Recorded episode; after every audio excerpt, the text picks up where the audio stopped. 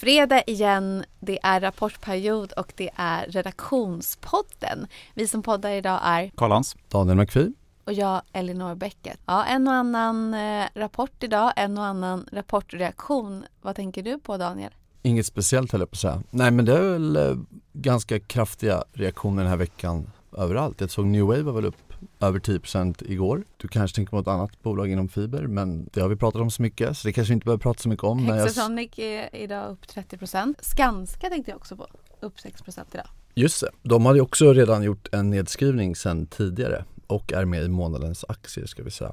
Men eh, jag har faktiskt inte hunnit läsa så mycket, jag såg bara att det var bättre än väntat på resultatet. Men där är det precis som när det går dåligt så får man säga när det går bra att det långsiktiga caset är snarare att de måste lyckas sälja sina stora projekt och stark balansräkning och på kvartalsbasis kanske inte så spännande. Men kul om det går åt rätt håll men det får jag titta lite närmare på sen tänker jag. Annars är väl en utav dagens utropstecken Saab. Saab går kanon skulle man kunna säga. Jag får skoja om det.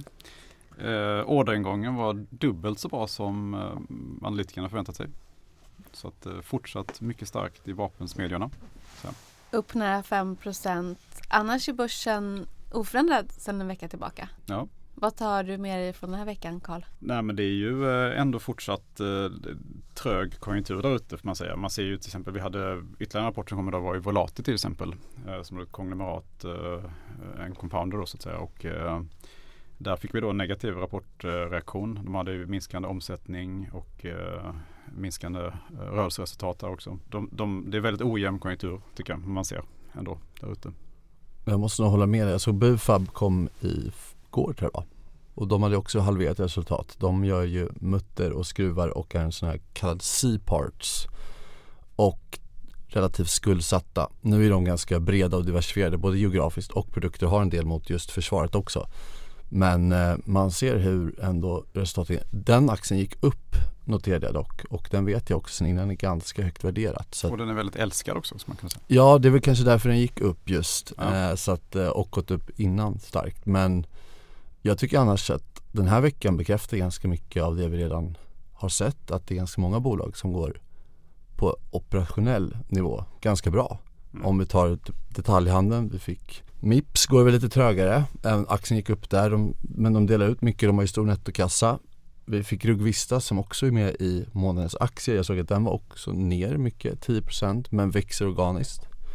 Försäljningen och Thule kom idag in, jag såg bara att den var upp lite grann och det är inte så att de kanske växer så mycket eller vissa inte alls men det är ju fortfarande det vi såg innan, det är ju väldigt bra kassaflöden som ofta är dubbelt så bra som resultatet för att de minskar lagret. Vilket är positivt får man väl säga men såklart om inte efterfrågan kommer tillbaks nästa år eller Mm. är starkare så det kan ju bara minska lagret en gång. Det krävs, eh, krävs lite räntesänkningar för att få igång ekonomin gissar. Ja, jag tänker det också. Eller om AI ska göra så att effektiviteten ökar så mycket så att eh, allt löser sig på den vägen. Det kan man ju tro om man ser kursuppgångarna i USA här se- senaste veckan om inte annat. Det fortsätter ju upp kraftigt. ARM till exempel var upp eh, 50% igår. Och det är ju ett large cap också. Så det är helt otroliga uppgångar egentligen. Men du har kikat lite på Meta. Ja, det har jag gjort. Eh, Meta är ju, var ju en, en gigantisk turnaround då kan man säga. Den var ju nere på eh, ja, P10 här 2022 då som lägst. Eh, nu har ju då värderingen gått upp lite grann. Eh, men eh, man har ju också gjort eh, Eh, väldigt mycket för att eh, få igång eh, framförallt det som man var orolig för då 2022 det var ju användaraktiviteten framförallt. Eh, och eh, man märkte att många, man läckte användare till TikTok då, kinesiska TikTok. Så att man eh, jobbade mycket på att eh, ta tillbaka kommandot här. Eh, man byggde om Instagram till exempel och la in mer reels. Det är faktiskt så att eh, Meta är den näst största kunden till då Nvidia. Eh, så att man jobbar jättemycket med AI. Eh, och det tycker jag man ser tydligt också när man använder de här eh, Metas eh, familjeprodukter så att säga. Alltså deras antingen Facebook eller Instagram. Att man så fort du stannar på någonting och ser någonting som du tycker om. Då, då tolkar AI det som att du gillar det här och då testar den nya grejer. Och på mig funkar det där väldigt bra faktiskt. Jag är intresserad av tennis till exempel. Jag får hur mycket tennisgrejer som helst nu. Så det är svårt att sluta, sluta skrolla i det. Liksom.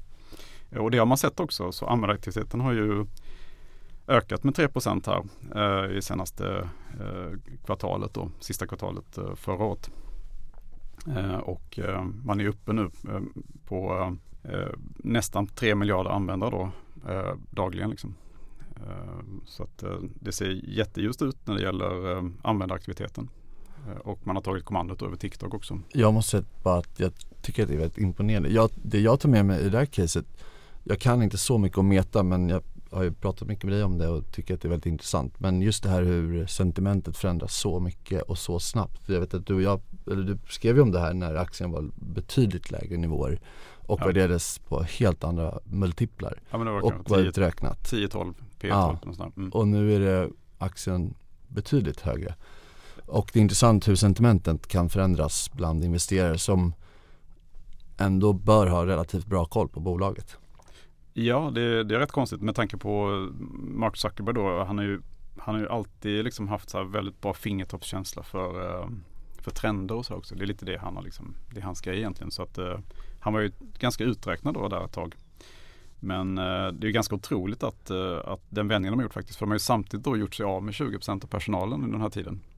Så att man har ju då lyckats öka omsättningen mycket med, med liksom mindre personal och, en, och öka användaraktiviteten också. Liksom. Så att det, det är en fantastisk vändning egentligen. Men aktien är lite dyr nu då? Den Eller? är inte jättedyr. Eh, den är ju, det är P24 nu på innevarande år. Okay. Så att jag skulle inte säga att den är jättedyr ännu. Men det är inte solklart, stod det i rubriken. Nej, det är, inget, det är inte ett solklart köp. vad, inte. vad är det som Nej, men, skiner i solen? Man får ju ändå säga att det finns ju ändå risker i det här. Eh, man har ju då, eh, alltså grovt räknat, grovt räknat har man ju hälften av eh, jordens befolkning då som användare. Så frågan är hur mycket man kan växa mer. Och sen handlar det också om hur mycket pengar man kan tjäna per användare. Nu ligger ju det på rekord. Då. Man tjänar till exempel Q4 2023 så tjänade man lite över 10 dollar per användare. Då. Eller man, man eh, uh, intäkterna var 10 dollar per användare. Så att, eh, och det är USA då som är, står för ungefär uh, hälften av de totala intäkterna. Så USA är otroligt, USA och Kanada då, otroligt viktiga. Uh, och i resten av världen så tjänar man inte så mycket pengar på, på användarna. Men uh, användaraktiviteten är ju alltid en risk för Meta. Den får inte minska helst. Sen skulle jag säga att det finns en politisk risk också när man är så här stora. Uh, vi såg ju för några någon vecka sedan här att Zuckerberg var tvungen att be om ursäkt till föräldrar då, vars barn då har drabbats av eh, mobbning eh, på deras plattformar. Att man inte tagit itu med det ordentligt. Så det kan komma nya regler, eh, tänker jag kring det här. Och kanske nya regler kring AI kan också vara en politisk risk. Att man inte får använda det hur som helst.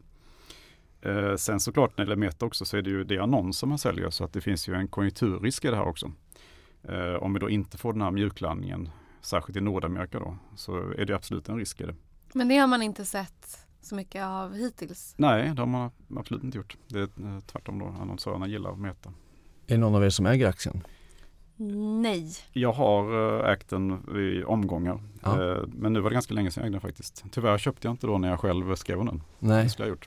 Ja, men I, kanske några läsare. genom en annan fond då? Ja, där äger jag. Den är ganska tung i index. Ja, just det. Men eh, något som är betydligt mycket billigare och kanske inte använder så mycket AI vad jag vet för jag har inte hunnit läsa texten men Gränges har du Elinor skrivit om. Ja. Hur går tankarna? En helt färsk analys. Eh, tankarna går, det är ju en väldigt så här anrik aluminiumspecialist får man säga. Kanske lite missförstått för att man tror att det är ett råvarubolag, vilket det inte är utan man är ganska oberoende av aluminiumpriset för det är en kostnad som man helt och hållet lägger över på kunden helt enkelt. Och aluminium är ju, eh, det är svårt att, eh, alltså det är billigt det är värmetåligt. Det är eh, ingenting man bara byter ut mot någonting annat så att säga.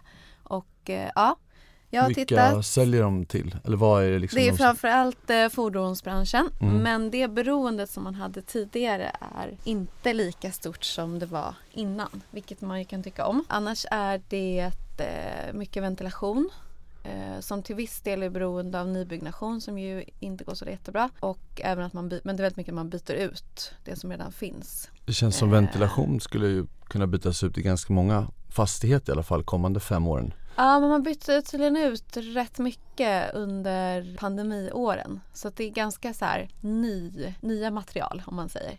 Men jag tänker att det här är ganska tidigt i konjunkturen. Det här är alltså, och framme, det, det som är deras största grej det är värmeväxlare, framförallt då i bilar. Ja. Och bilbranschen växer, eller fordonsbranschen växer. Mm. Så det är ju så här på kortsiktigt så, eh, så tycker jag att det ser ganska bra ut. Man har en hyfsat låg kapacitet men lyckades ändå göra bra marginaler nu senast. Och på längre sikt så kan man väl säga att eh, den här eh, batteriboomen som man ser framför sig eh, kan gynna dem. Mm. Eh, och då är det till exempel, ja men ni vet ju, det, startar, det ska ju starta batterifabriker eh, i, Hela Sverige känns det som.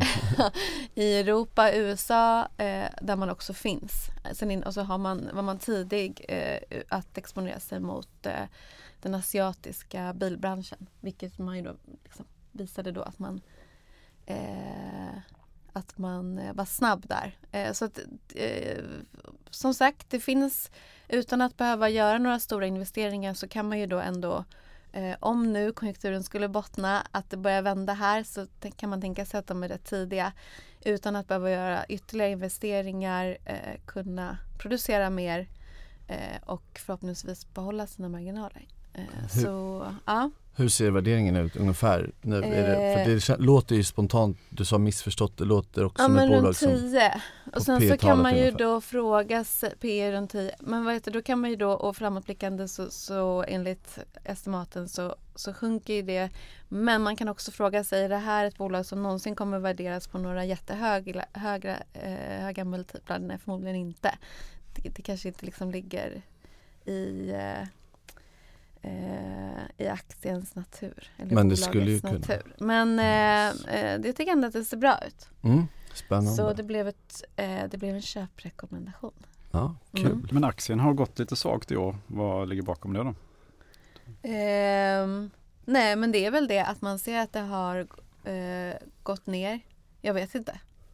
Det känns ju som att några av de här grejerna du nämner är väl just sådana grejer som man kan vara ganska enkelt orolig för och inte vill ta den risken. Och sen helt plötsligt Mm. blir aktien billig. Exakt, precis. Eh, så att de, eh, omsättningen har ju gått ner.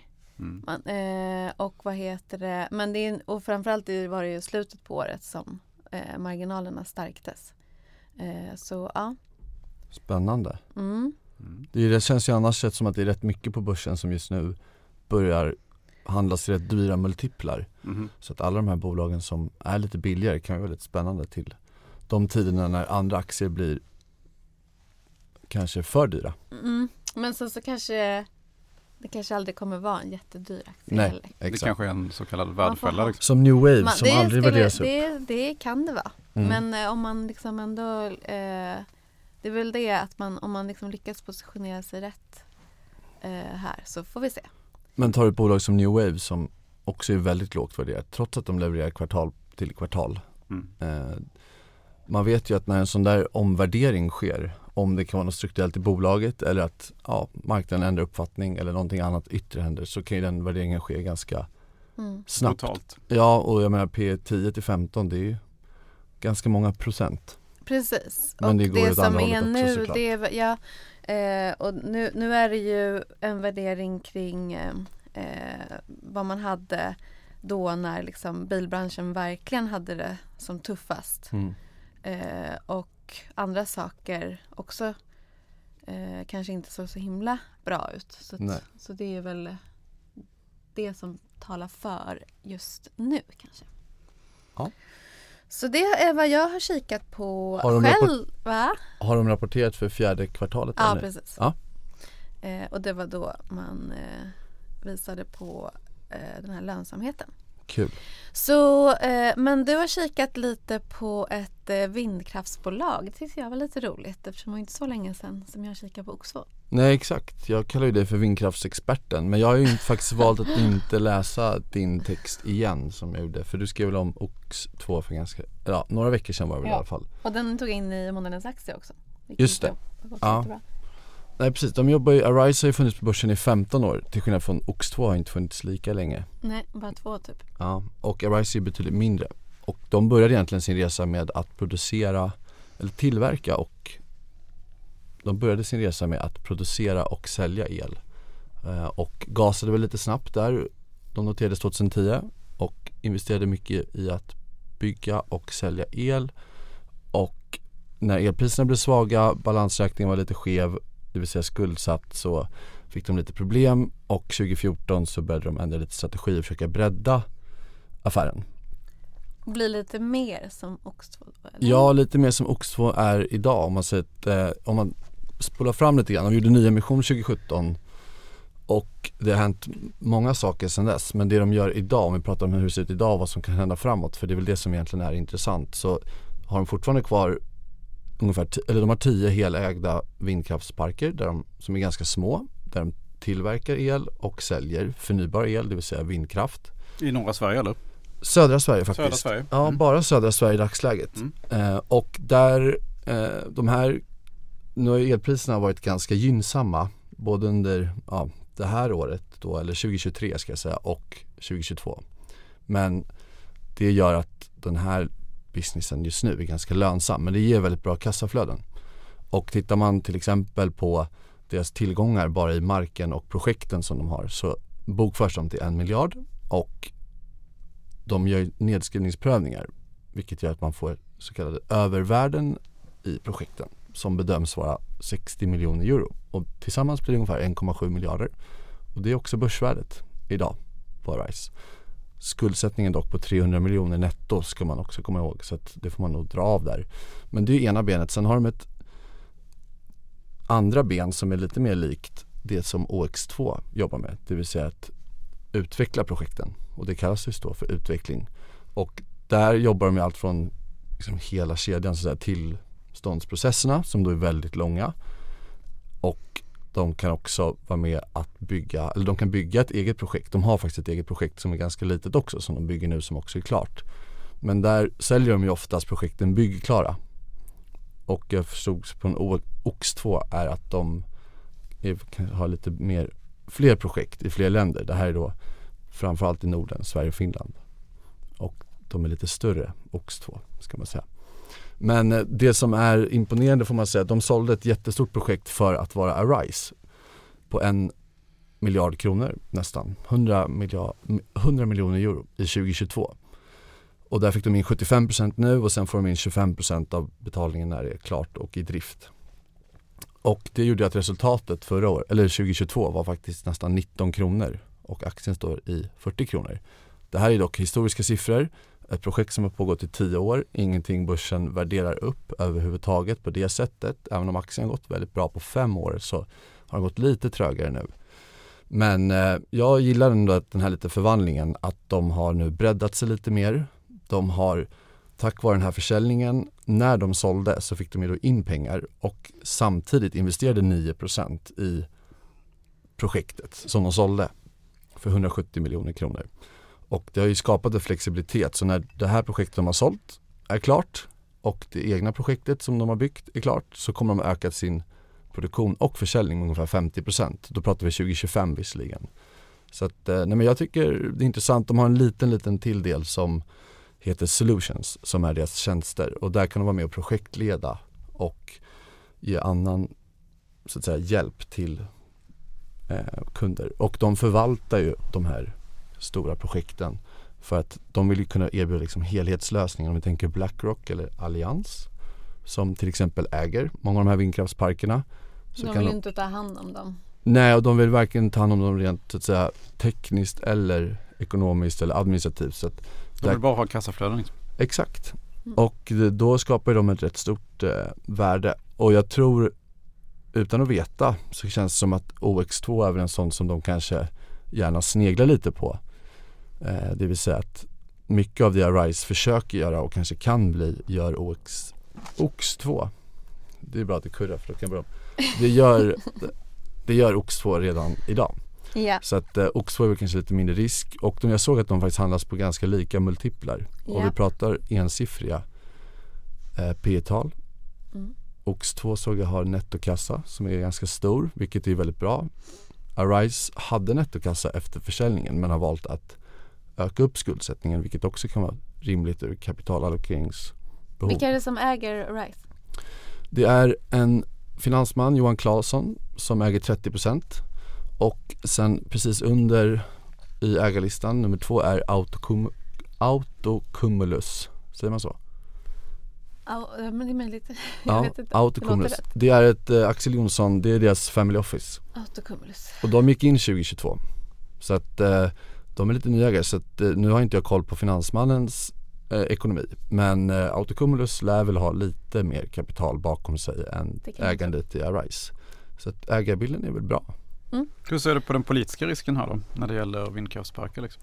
Jag har valt att inte gå in för hårt i den diskussionen överhuvudtaget. Men eh, det finns väl massa att säga i den frågan. Men eh, Det enda som, alltså om man jättesvårt att veta och det kan ju det är också så här, det är inte bara den politiska risken med tillstånd här i Sverige utan det är ju ja, på alla marknader som de här bolagen är. Och den, är ju, den finns ju där. Å andra sidan så kan man ju fråga sig eh, för det, det är ju dels den politiska risken i att, man, att projekten inte får tillstånd eller att de här tillstånden drar ut väldigt mycket på tiden. Eh, och sen så är det ju också den politiska risken med att man gör någonting med energipriserna. Precis, det där är den stora Som risken. gör- ja. Mm. Mm. Och jag vill också tillägga att eh, när man, man upp, tillståndsprocesserna är ju långa, det vill säga runt fem år av en anledning. Det är många intressenter, det är många markägare, även om de har avtal med till exempel SCA eller Persson Invest som äger mycket skog i norra Sverige. Så eh, det kan ju vara så enkelt att vissa tycker att det är fult. Men jag tror också en mer praktisk risk är sådana saker som försvaret måste ju godkänna de här sakerna. Och de är väl av rimliga skäl mycket sekretess och behöver inte förklara sig alltid kanske särskilt mycket. Och den politiska risken om vi pratar om subventioner och vad som är lönsamt och inte och vilket parti som styr Sverige så ja, det kan nog finnas lite knepigheter i det. Men, tänk- eh, men det är därför tänker- också aktien är värderad det- som den är. Men jag tänker framförallt så här elpriserna om man subventionerar kärnkraft väldigt mycket och bygger ny kärnkraft. Då, då tänker jag då pressar man ju ner elpriserna på lång sikt också. Absolut. Och då är det bra att de har 50% mer kapacitet så att de får fortsatta kassaflöden så att de kan fortsätta öka rojken. Men det är klart att det inte är bra. Och sen hoppas jag också och tror om att lyssna på de väldigt hög, högt satta målen ambitionsmässigt är att det kanske inte blir så slagigt, det vill säga ett stort projekt som genererar kassaflöden var tionde år utan kanske snarare då att man har lite mindre projekt som säljs, kanske inte varje år men var tredje eller var femte. Vilket gör att de får in kassaflöden via projekten. Sen blir projekten visserligen mindre intressanta för investerare om elpriserna är lägre till exempel. Men eh, det finns ju alltid den här dynamiken i alla bolag. Men eh, värderingsmässigt så tycker jag att det är ganska intressant idag om man utan att vara politisk vindkraftsexpert. Men det Men borde, eh, det är ju också så att, att eh, det finns, dels finns det behov av fossilfri energi som vi vet men också ett behov av mer energi. Eh, så det, är ju, det finns ju en ganska stark strukturell trend men absolut. Men tror man att på en massiv kärnkraftsutbyggnad då kanske man inte ska satsa på vindkraft. Men det säger sig självt kan jag tycka. men Men, jag vad tänker att, heter det? men jag tänker att man behöver inte göra det i, eh, alltså vindkraft är ju, man, man, men det är vindkraft i Sverige då tänker jag. För att det är vindkraft, man kan ju tänka internationellt också. Då tänker jag så här Örstedt till exempel är ju Mm. internationell spelare då, Danmarks största energibolag och sådär. Mm. Och det är ju väldigt, väldigt mycket och andel vindenergi då liksom. Vindkraftsparker liksom. Mm. Stora havsbaserade också då. Och det är också en anledning med OX2 att De har, de har lite- det som havsbaserat men om man nu är lite mer orolig för den politiska risken i till exempel Sverige då Mm. så är det ju ett betydligt mindre risk då kanske att äga ett bolag som OX2 som faktiskt är mycket bredare till geografi det vill säga egentligen tillstånds och eh, politiska risker. Och någonting vi också har vi ska inte prata ihjäl oss om det här, men det är ju frågan när sådana här långa projekt hur bra börsen alltid passar. Nej precis. Eh, för det är lite eh, lätt att bli missförstådd som bolag och eh, lite väl kortsiktig. Men det är väl därför man ser de här eh, ganska långsiktiga investeringarna i de här eh, bolagen också. Alltså det är just pensionsbolag eller ja, sådana som Ja, har liksom ju, ett litet högre syfte och tänker kanske 20-30 år framåt och inte nästa kvartal. det är enorma kapitalförvaltare får man nog säga. Precis. Eh, och Ikea till exempel i fallet med Ox2. Mm. Och Det Ja. kanske man också ska ta med sig om man nu vill köpa aktier i bolaget att man kan rimligtvis behöva vara väldigt långsiktig eh, just för att det är så långa cykler så att säga. ja. De som investerade för fem år sedan, de fick ju betalt egentligen för projektet som såldes 2022 Ja, ganska långt senare om man säger så och det är ju svårt att estimera när de försäljningarna kommer. Mm. Men när de här blir större och bredare då blir det liksom lite jämnare eh, flöden förstås. Förhoppningsvis. Eh, egna affärer? Har vi gjort några sådana? Nej, jag har faktiskt inte gjort några sista veckan här. Nej. Jag har legat vilat på hanen liksom. Mm. Nej, jag tror inte jag har gjort någonting. Jag måste nästan kolla. Det har väl varit fullt upp med annat låter det som. Men eh, jag tror att jag vill att rapportperioden ska landa lite, man ska hinna komma ikapp lite. Se vad som operativt går bra, hur det värderas nu och det blir så otroliga rörelser på de här rapporterna. Vissa vill ju tvärtom att de ska med på rapporten för att Mm. kunna ta sig ur snabbt eller sen så beror det nog lite på hur stora ens positioner är. Eh, men eh, jag gör ingenting för tillfället, Nej. tror jag. Mm. Jag är rätt säker. Och du då Elinor? Mm. Ja, eh, jag eh, har gjort precis det som du inte har gjort.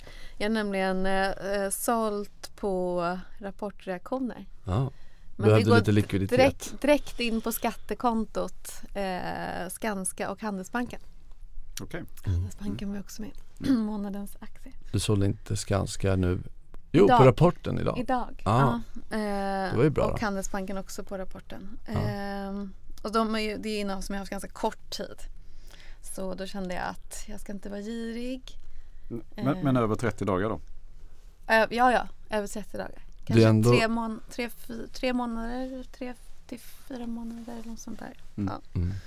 Kul, Eh, och sen, men så har jag fyllt på lite i Oxford för den har inte gått så bra. just det. Mm. Nej, den har ju...